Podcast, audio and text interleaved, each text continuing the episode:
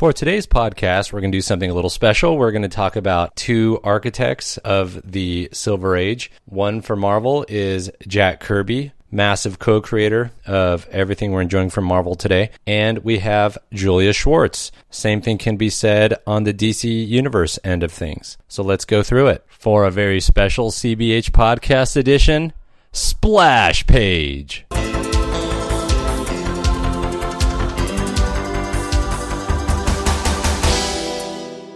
So we all know who Stan Lee is, but who is Jack Kirby? Jack Kirby is co-creator and a founding father of the Marvel Universe. No one can really say with certainty what was the nature of the creative discussions between him and Stan Lee, but no doubt they, with the help of Steve Ditko, came up with one of the best comic book franchises in history. It is important to see what Jack worked on before his work with Marvel, that would strongly suggest his contributions went beyond simply just drawing, and that he brought many important ideas and concepts into his collaborations with Stan Lee, co-creating people like Thor. The Mighty Thor was created by Jack Kirby and Stan Lee in 1962 in Journey into Mystery 83. Although this Thor is the most famous, Jack worked on a couple of Thors before this version. Jack had a long relationship with the Norse gods and reportedly loved their stories as a child. His first Thor was for the company later known as DC Comics after leaving Timely Comics.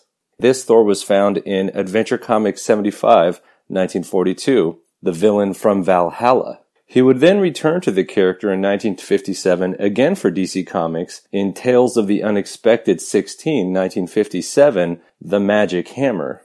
The Magic Hammer story in 1957 is interesting because we get a prototypical Mjolnir hammer held in Thor's hand, which would be the same hammer he holds in the 1962 version he co-created with Stan Lee. Another cool precursor from this issue is that Thor's hammer is tested against a tree in this 1957 image here. Jack Kirby would have the Marvel Thor do the same thing in his first appearance in Journey into Mystery 83 in 1962. Again, the tree is nothing compared to the hammer of Thor. The plot of the 1957 DC issue revolved around Loki stealing Thor's hammer. The same plot would be used in Journey into Mystery 92, 1963, where Loki would steal Thor's hammer, causing a great deal of mischief. Another fun fact is that the first villains to fight Thor are the Stone Men from Saturn, and that these Stone Men have origins in Jack Kirby's fascination with the Easter Island Stone Men, which he first used for DC in House of Mystery 85, 1959. Then later in 1961 for Marvel's Tales to Astonish 16. Jack would bring the same stone men into Journey into Mystery 83 in 1962 to fight Thor in his first appearance. Another interesting thing about the Thunder God's first appearance in Journey into Mystery 83 Stone Men were that they were from Saturn. So why Saturn? Well, Jack Kirby and Joe Simon worked on a similar plot for Fawcett's Captain Marvel Adventures 1 way back in 1941, where Captain Marvel was referred to as the Thunder God as he fights aliens from Saturn. Another key plot point in the old Thor comics from the 1960s was the love that Thor had for Jane Foster. And this romance point also appears to have a fun precursor in Young Romance 14, 1949, where a woman fantasizes about a handsome Viking lover and note the headdress on the bottom of the first panel. It looks just like Thor's. The Jane Foster romance point would then become another key side story within the 1960s Thor comics that Jack Kirby and Stan Lee would do together. So to sum it all up, Jack Kirby, before he ever worked at Marvel, worked on Thor, Thor's hammer, Thor's hammer destroying a tree, Loki stealing Thor's hammer, Easter Island stone men, Thunder Gods fighting aliens from Saturn, and then a Jane Foster type love interest. So it clearly makes sense whenever we open up a Thor comic now on the bottom, it's going to say Thor with a creator credit given to Jack Kirby. Iron Man has a very interesting set of Jack Kirby precursors. The first Iron Man story was credited to Stan Lee, Larry Lieber, Don Heck, and Jack Kirby. Jack Kirby was said to have drawn the cover, which then was added on with interiors by Don Heck. In this case, Kirby penciled the cover as well as coming up with the character design. The key plot point from Iron Man's first appearance is Tony Stark's heart problem contained within his iron suit. Two years before this, Jack worked on a story with Stan Lee called The Thing Called Metallo in 1961 in Tales of Suspense number 16. In this story, a man is in a strong Iron Man style suit with a similar heart problem. There was a Metallo precursor to this in Action Comics 252 in 1959, the first appearance of the more famous DC villain Metallo, who is a criminal in an iron body with a kryptonite heart, written by Robert Bernstein. Note the facial similarity to Tony Stark. There is an account where Robert Bernstein and Jack Kirby discussed this story together when Kirby was working at DC before leaving for Marvel, which could make Metallo a literary ancestor to Iron Man. Another feature in Iron Man's first appearance in 1963 was that Tony Stark was forced into making weapons for his Asian captors during his time being trapped during the Vietnam War. Well, Jack Kirby worked on a similar story with Dave Wood in 1958 for Adventure Comics 255 during his Silver Age revamp of Green Arrow in The War That Never Ended, when Oliver Queen was trapped by Japanese soldiers and forced to make weapons for them while he was in captivity. This image is from the DC Kirby Omnibus Volume 1. So it becomes very apparent that Jack Kirby had experience with characters in tin suits, heart problems, as well as being extorted by their Asian captors to build weapons, all from his experience over at DC Comics. Whether he came up with those ideas on his own or whether they came up in collaboration with other writers at DC, no one can really say, but it becomes apparent that these could have been ideas contributed to the Tony Stark Iron Man that we saw in that Tales of Suspense issue, for which he created the cover as well as the character design. As far as Ant-Man, he first appeared in Tales to Astonish 27, 1962 as a one-shot sci-fi character and was brought back as a superhero in issue 35 by Jack Kirby and Stan Lee. Hank Pym explored the microscopic world as well as demonstrates that he retains his full human strength concentrated in a smaller body. Kirby used the shrinking man and subatomic universe idea before his work with Marvel in his Menace of the Micromen story he did with Joe Simon for Archie Comics in The Double Life of Private Strong, number 1, 1959. Jack Kirby has an ant-based strength precursor in Black Cat Mystic number 60, 1957, which he made with Joe Simon for Harvey Comics called The Ant Extract. In 1956, Jack Kirby wrote and drew Yellow Claw number 2 for the company later known as Marvel Comics, where he shows the villain's army of men that were made ant-sized by a shrinking machine. Going back even further to 1940, we have one of the early Joe Simon Jack Kirby collaborations in Blue Bolt, where the hero of the series is shrunken with a ray that compresses his atoms to a smaller soldier. Yeah, I know that goes way back, but things can always go back farther. But it becomes quickly evident from looking at all this that Jack had extensive experience with shrinking heroes before entering his time at Marvel and co-creating Ant-Man. It makes sense why in the beginning of every Ant-Man comic you'll see it say Ant-Man with the creator credit given to Jack Kirby. The Incredible Hulk was created in 1962 in Hulk number 1 by Jack Kirby and Stan Lee. He was more of an extension of the monster comics tradition that Marvel had before its superheroes. However, there were a few precursors that Jack worked on, and it appears he brought with him or inserted them into Hulk number 1. One key point from the first Hulk issue is the initial setup in the army base with the impending gamma bomb explosion. As the military men, including Dr. Banner, are huddled up and watching from far away through the bomb shelter window, Bruce notices a young man in the field and runs out to save him. This sets him up to be blown up and irradiated by the gamma bomb, turning him into the Incredible Hulk.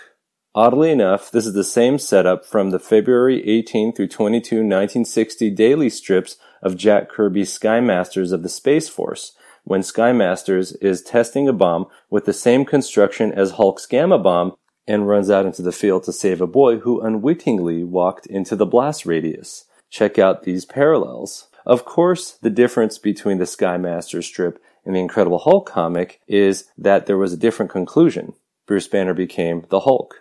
However, his facial reaction to gamma rays is very similar to a gamma gun that was shooting a gamma ray at a victim in Jack Kirby's Captain 3D issue 1 in 1953. So Jack worked with gamma rays years before he ever worked at Marvel. So seeing a couple of these examples, it makes sense when on every Incredible Hulk comic you read now, on the bottom it'll say, Incredible Hulk, created by Stan Lee and Jack Kirby. As far as the X-Men, there are a great many of Jack Kirby precursors, considering Jack did mutant stories well before Uncanny X-Men 1 1963. In X-Men number 1, Kirby and Lee get it off to a strong start introducing the concept of being a mutant born with a superpower that sets them apart from other humans. Professor X gets five mutants together to form a team.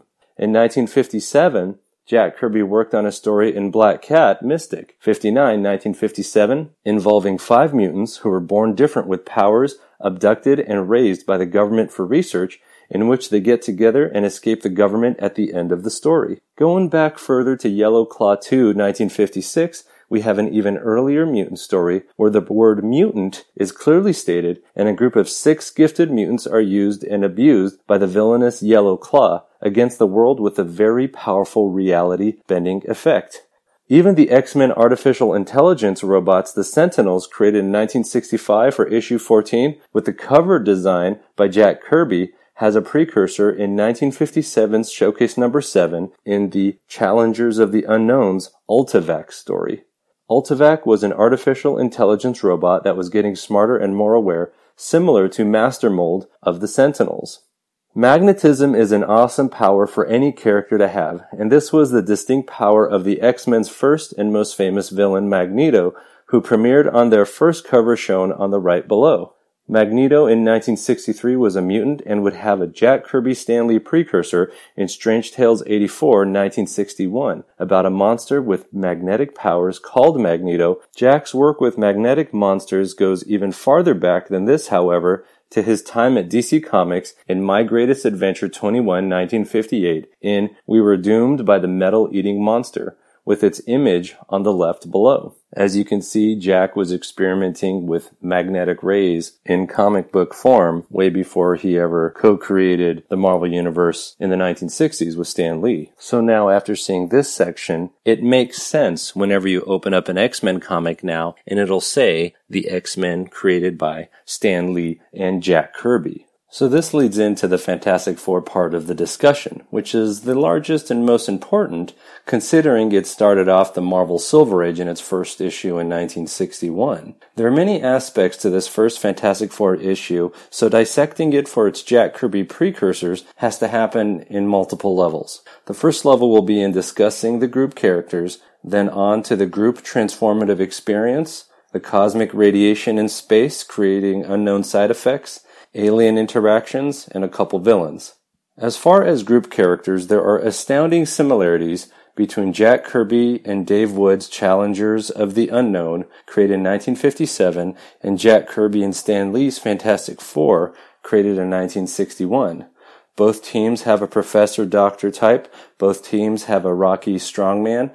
Both teams have a blonde pretty person. Yes. Maybe a little bit of gender reassignment here from Ace to Susan. And both teams have a red guy, Red Ryan, and the Human Torch. Both doctors even have the same characteristic pose in their introduction to the story. Susan appears to have the blonde element of Ace Morgan, along with the passive female element from the Challenger's female co-star, June Robbins, who has a strong resemblance to Susan Storm. So are the similarities between the four members of each character a complete coincidence? Well, I don't think so.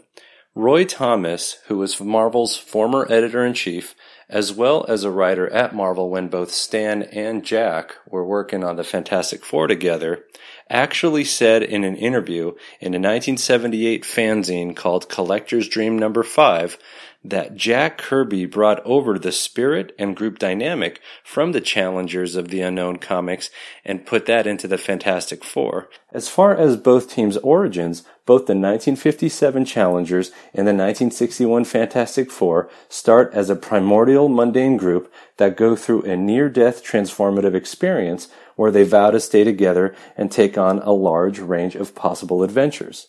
In the challengers, the near death experience causes them to take a vow of adventurism and overcome all superhuman conflicts as a team. The Fantastic Four take a similar vow after the cosmic rays that created the crash are shown to give them superpowers. This near death group transformative experience is clearly evident in both stories. Of course, a lot of people say, well, what about getting effects or getting powers from cosmic rays or from a trip to space? After all, that's the main take home point for Marvel's first Silver Age superhero comic, right? I mean, didn't Ben Grimm scream this? Well, that does happen in some stories worked on or created by Jack Kirby before his time at Marvel. In 1959, Jack Kirby's Sky Masters of the Space Force have some strips specifically about the unknown effects of cosmic radiation on humans in space travel. In this case, Jack was going for a realistic take on space travel, and here shows that cosmic radiation induced personality changes in this astronaut. In 1958, Jack Kirby worked on Challengers of the Unknown number 3, where Rocky takes a trip through space and comes back with superpowers. This 1958 issue is really worth reading because the powers that Rocky comes back with are very similar to the powers harnessed by the Fantastic Four, including flame, super strength, body reshaping, and invisibility. As far as superpowers being called fantastic, as in Fantastic Four, in Double Life of Private Strong 1 1959 by Jack Kirby and Joe Simon, they describe having a superpower as quote unquote fantastic in very bold writing. They also further go on to say that having superpowers involves exploring more percentages of one's brain. Let's go even farther back, though, on our journey through cosmic rays to the year 1940 when Jack Kirby and Joe Simon worked on their sci fi space fantasy character, the Blue Bolt. There was a villain named Marto who expanded his mind powers through cellular augmentation through cosmic radiation bombardment. So this precursor of cosmic ray-induced powers has been around and used by Jack Kirby for more than 20 years before Fantastic Four number one. On top of the similarities in their origins, the two comics held quite a few others. Compare this opening splash page in Showcase 11 1957 and Fantastic Four 7 1962. Both sets of aliens have similar methods of transporting themselves and their guests, our heroes, from one point in their base to another. Also check out the similarities in plot from Showcase 1 1958 The Human Pets and Fantastic Four 24 1964 The Infant Terrible. Both stories are about a green, advanced, superior alien child that kidnapped our four heroes and was lectured by its parents to leave them alone. Even the Puppet Master, a villain who premiered in Fantastic Four 8 1965, has a Jack Kirby precursor in Black Magic 4 1951 for Prize Comics with the same ending last panel of the fallen puppet next to our hero's feet. Green shape-changing aliens was also common in the Silver Age, and in Fantastic Four they presented in issue 2 1962 as the shape-changing Skrulls and in issue 11 1963 as the Impossible Man. Jack Kirby made a green shape-changing alien years earlier in 1956 in Fighting America number 7. On top of the green shape-changing aliens, the Fantastic Four also fought the Mad Thinker and his awesome android in Fantastic Four 15, 1963. And this scientist with this semi-living android servant has a Jack Kirby precursor in his 1950s newspaper tryout strip, Chip Hardy. The scientist's name was Gideon Challenger, and his android was called the Child. So what about time travel? Wasn't that a Fantastic Four thing? There actually was a Jack Kirby precursor to the Fantastic Four time travel adventures, which presented in the Challenger story of using said time travel machine to go back to ancient Egypt in Challengers number 4, 1958.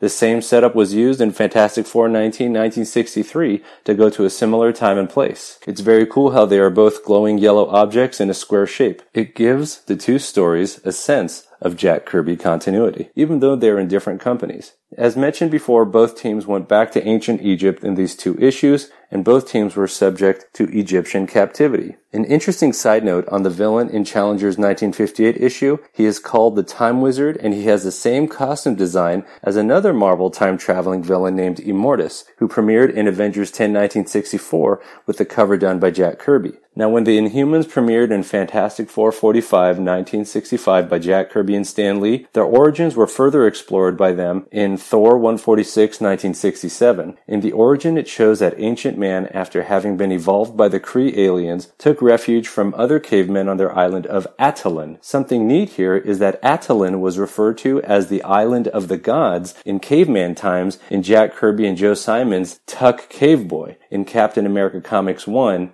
1941.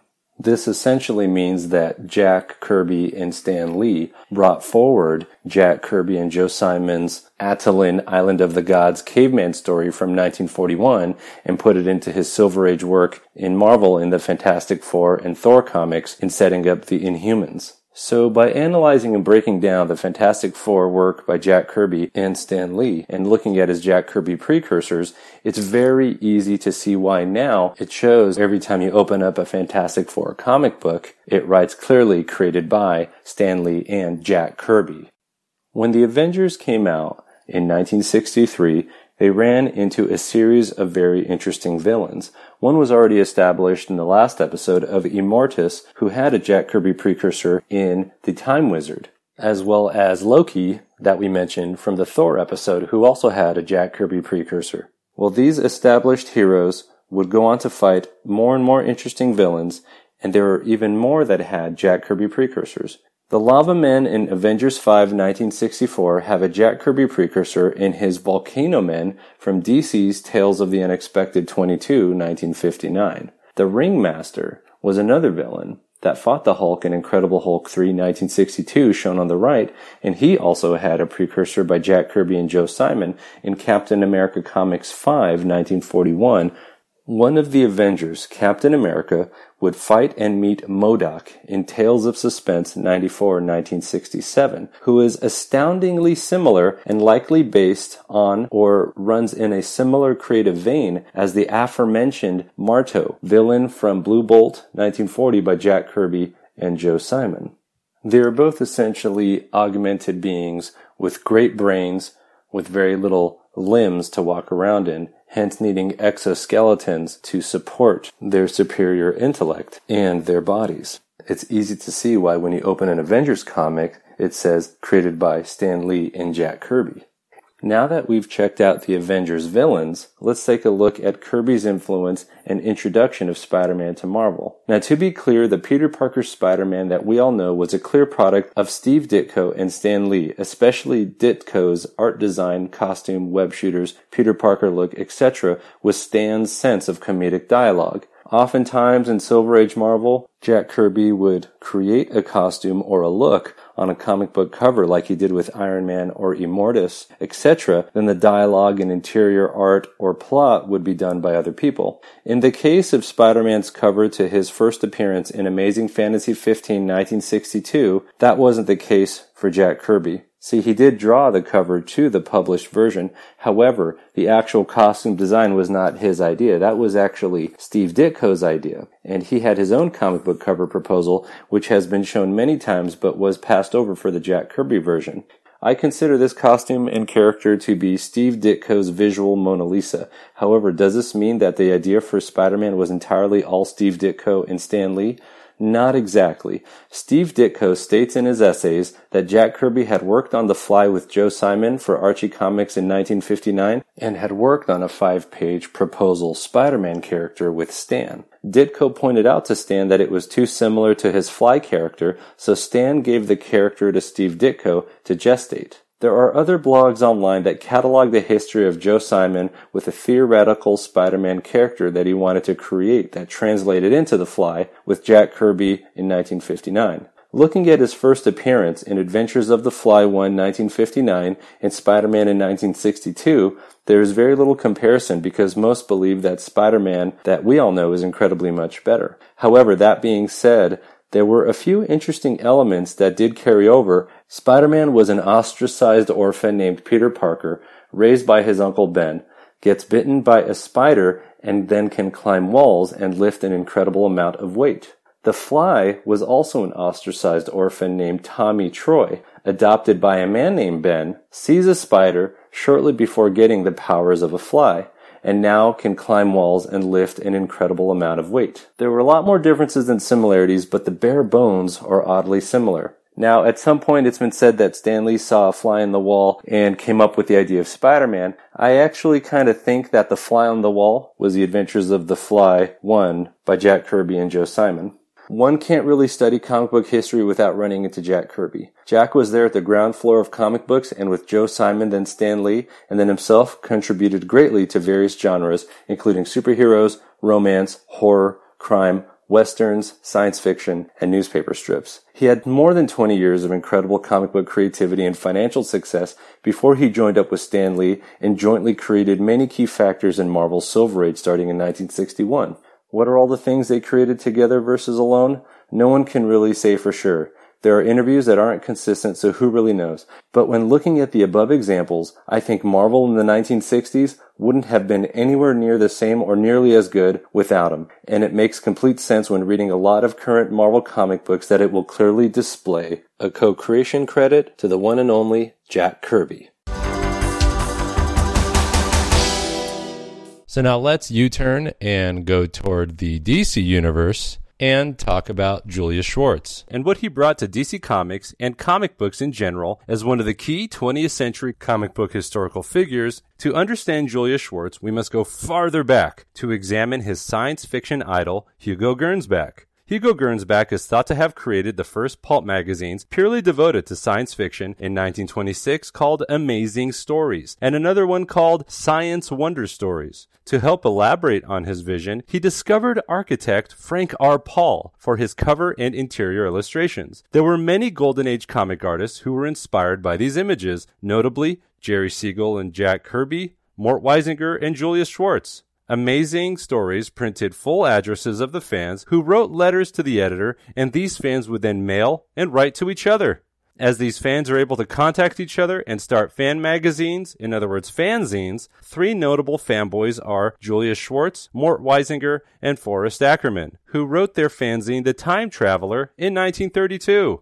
This meeting of the minds over science fiction would then establish what they, especially Julius Schwartz, would later bring to comics. In the meantime, Schwartz and Weisinger represented pulp writers from 1934 to 1944, and during this time, Schwartz organized the first World Science Fiction Convention in 1939. In 1944, he became editor of All American Comics, which was purchased by DC Comics, at which point he was an editor at National, or in other words, DC Comics. He would then reinvigorate these very same characters using science fiction in the later 1950s. Schwartz excelled at writing comics of a science fiction nature. When EC Comics printed science fiction, Schwartz pushed the science fiction genre and edited these two science fiction comics dated 1950 and 1951 respectively. Schwartz would pick and choose from these early science fiction concepts as he created and plotted characters and stories as editor. To get a sense of the environment in which Schwartz would plot or create characters, it's important to understand some of the moving parts. Superman TV show was a hit, and Mort Weisinger put Otto Binder to work after National had Fawcett stop using the Shazam character in 1954. Superman's pal Jimmy Olsen, number 1, 1954 by Binder and Swan, was a major success, and with those Shazam superhero concepts, with Curt Swan's clean look, that started some momentum for a Silver Age look at DC, which no one else was doing at the time. However, its success would be overshadowed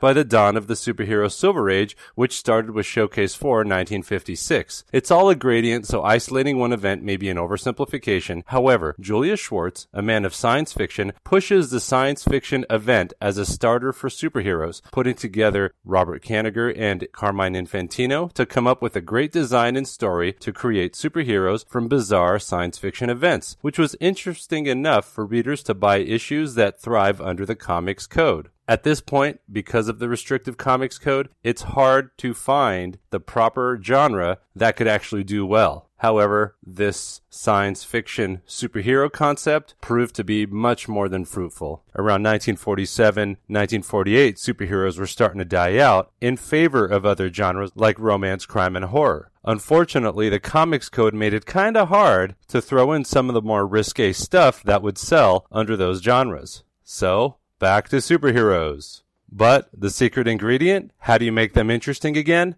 Introduce science fiction. Merge the genres. Create a whole new brand of superhero. That is Julius Schwartz's genius. and we take that for granted today.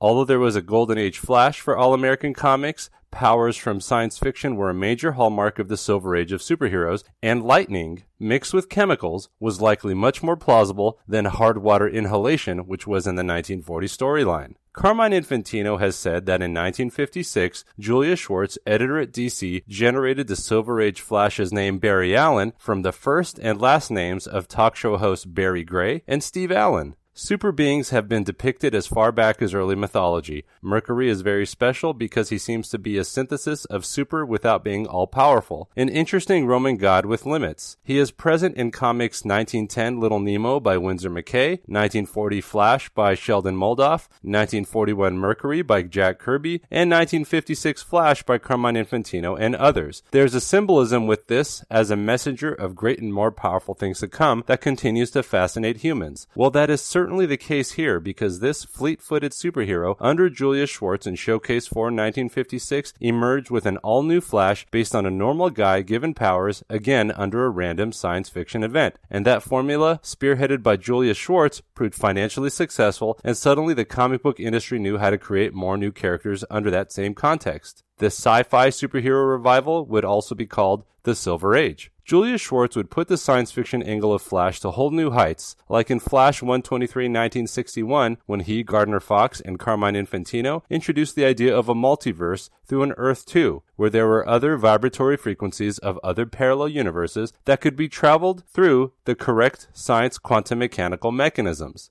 Although Flash was a prototype by Schwartz that broke the mold for the popular sci-fi superhero comic formula, he also applied that formula to the Golden Age Green Lantern by introducing concepts from the Lensman Pulp series, which started in 1934 by Edward Smith, PhD, and took comic book science fiction to a whole other level. This 1930s story was about a galactic patrol with each member worthy of a lens attached to their hand, capable of transmitting energy and translating interstellar languages. Their mission was to defend civilization, which sounds like the Green Lantern Corps. In 1959, Julius Schwartz created the new Green Lantern and his Green Lantern Corps as a sci-fi hero named Hal Jordan, and with his ring and willpower act as part of a galactic patrol, or corps overseen by the Guardians of the Universe. So get Golden Age Green Lantern, check. Insert Gray Lensman, check. Have writer and artist figure out the rest, check. In 1962, editor Julius Schwartz, writer John Broome, and inker Joe Giella made this fun 1962 crossover that combined Green Lantern and Flash. Gil Kane penciled Green Lantern and Carmine Infantino penciled the Flash. This was their first pairing outside of the JLA, still only 12 cents. And this kind of exciting science fiction overlap of various characters would be emulated by the Marvel Universe in the 60s, as well as the modern Flash TV show.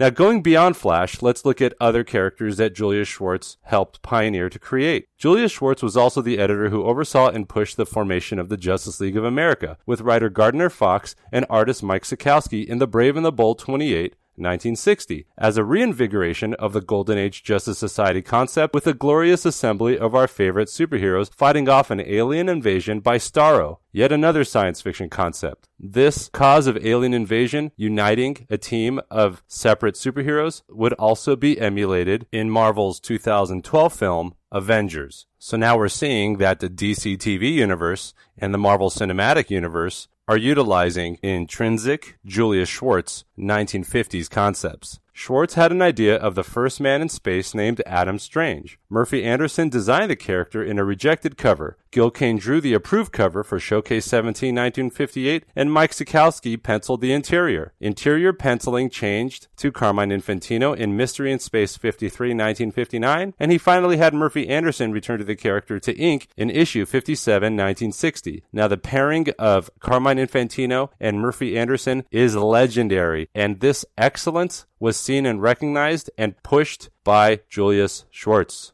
Under Julius Schwartz, Gardner Fox and Joe Kubert reinvent and reboot Hawkman for the science fiction Silver Age in Brave and the Bold 34, 1961. Instead of the 1940s reincarnation of an Egyptian prince and princess, Hawkman and Hawkgirl were now science fiction alien cops from the planet Thanagar, hunting down a shape-changing intergalactic criminal. Showcase 34, 1961, the issue that starts the Silver Age of DC's Atom in their Silver Age of Superheroes, was also created with Gil Kane and Murphy Anderson cover under Julius Schwartz's supervision and pioneering efforts. Again, this was Schwartz reinvigorating a Golden Age Atom character into a new science fiction hero. By 1964, Julius Schwartz had earned a reputation of DC's creative golden goose, and as Batman was spiraling into unprofitability under editor Jack Schiff and Bob Kane and Sheldon Moldoff, Irwin Donenfeld fired Schiff from Batman and gave it to Schwartz and Infantino to revitalize creating the new look.